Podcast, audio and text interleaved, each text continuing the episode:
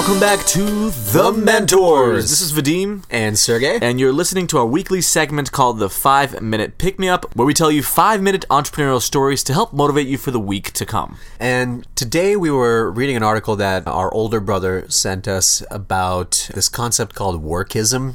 It's something that they wrote about in the Atlantic, and it's this whole idea that even though in the past we were told that in the future people would be working less as technology would automate more things.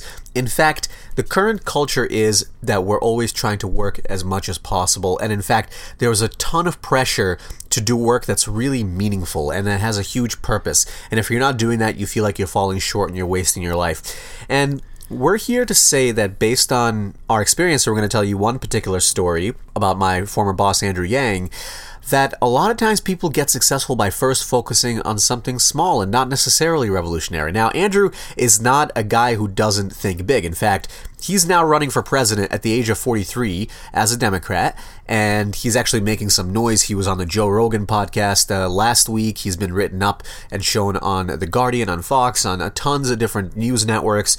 So he's definitely worked his way up and now thinks big. But when he first started off, when he was in his 20s, he tried a business idea that actually was a huge idea, and the idea was to involve major celebrities and athletes to run campaigns that then would give back for good causes essentially. And it would be basically big marketing campaigns. And he raised a bunch of money and that idea ended up failing because it didn't make that much money or there was no uh, direct path to revenue during the dot-com boom. That's when he was working on it. And he didn't end up being successful in business until he started a smaller one later on. He spent a couple years working in software sales and a friend of his was running a uh, gmat preparation business so teaching people how to do well in the gmat so they can get into graduate school. And the guy was sick of running that business and he asked if andrew wanted to take take it over. And so he took over the small business. Not something that seems like a big idea, right? Well, he took that business and grew it to be one of the biggest GMAT training businesses out there. His company ended up writing a book about it that sold really well. They had interesting, unique processes on growing and training the team so that their teachers were the best. And he ended up selling that company years later, I think like five years later, to Kaplan for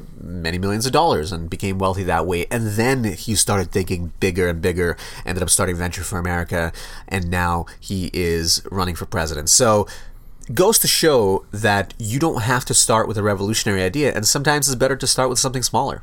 There's part of an article that was called The Gospel of Work, and that basically, because of the decline of traditional faith, specifically in America, people are essentially now replacing that by making the work culture and whatever the bigger purpose uh, their faith if you will right kind of like a religion and the thing is when you put so much pressure on yourself to succeed, to find a passion, to become rich or whatever it is, you kind of start having blinders and you don't really necessarily see opportunities and you are going to find that things are very, very difficult and you're not going to be happy ultimately. Uh, we always talk about how you need to have wins in order to be happy. And that's why Andrew's story is so compelling yes, in the beginning he focused on something bigger, and ultimately, even though he did raise money, it wasn't a successful business because you can't really build a business unless there's revenue and customers. Once he did identify a smaller opportunity or more niche opportunity, but somewhere where he could directly add value, he started having positive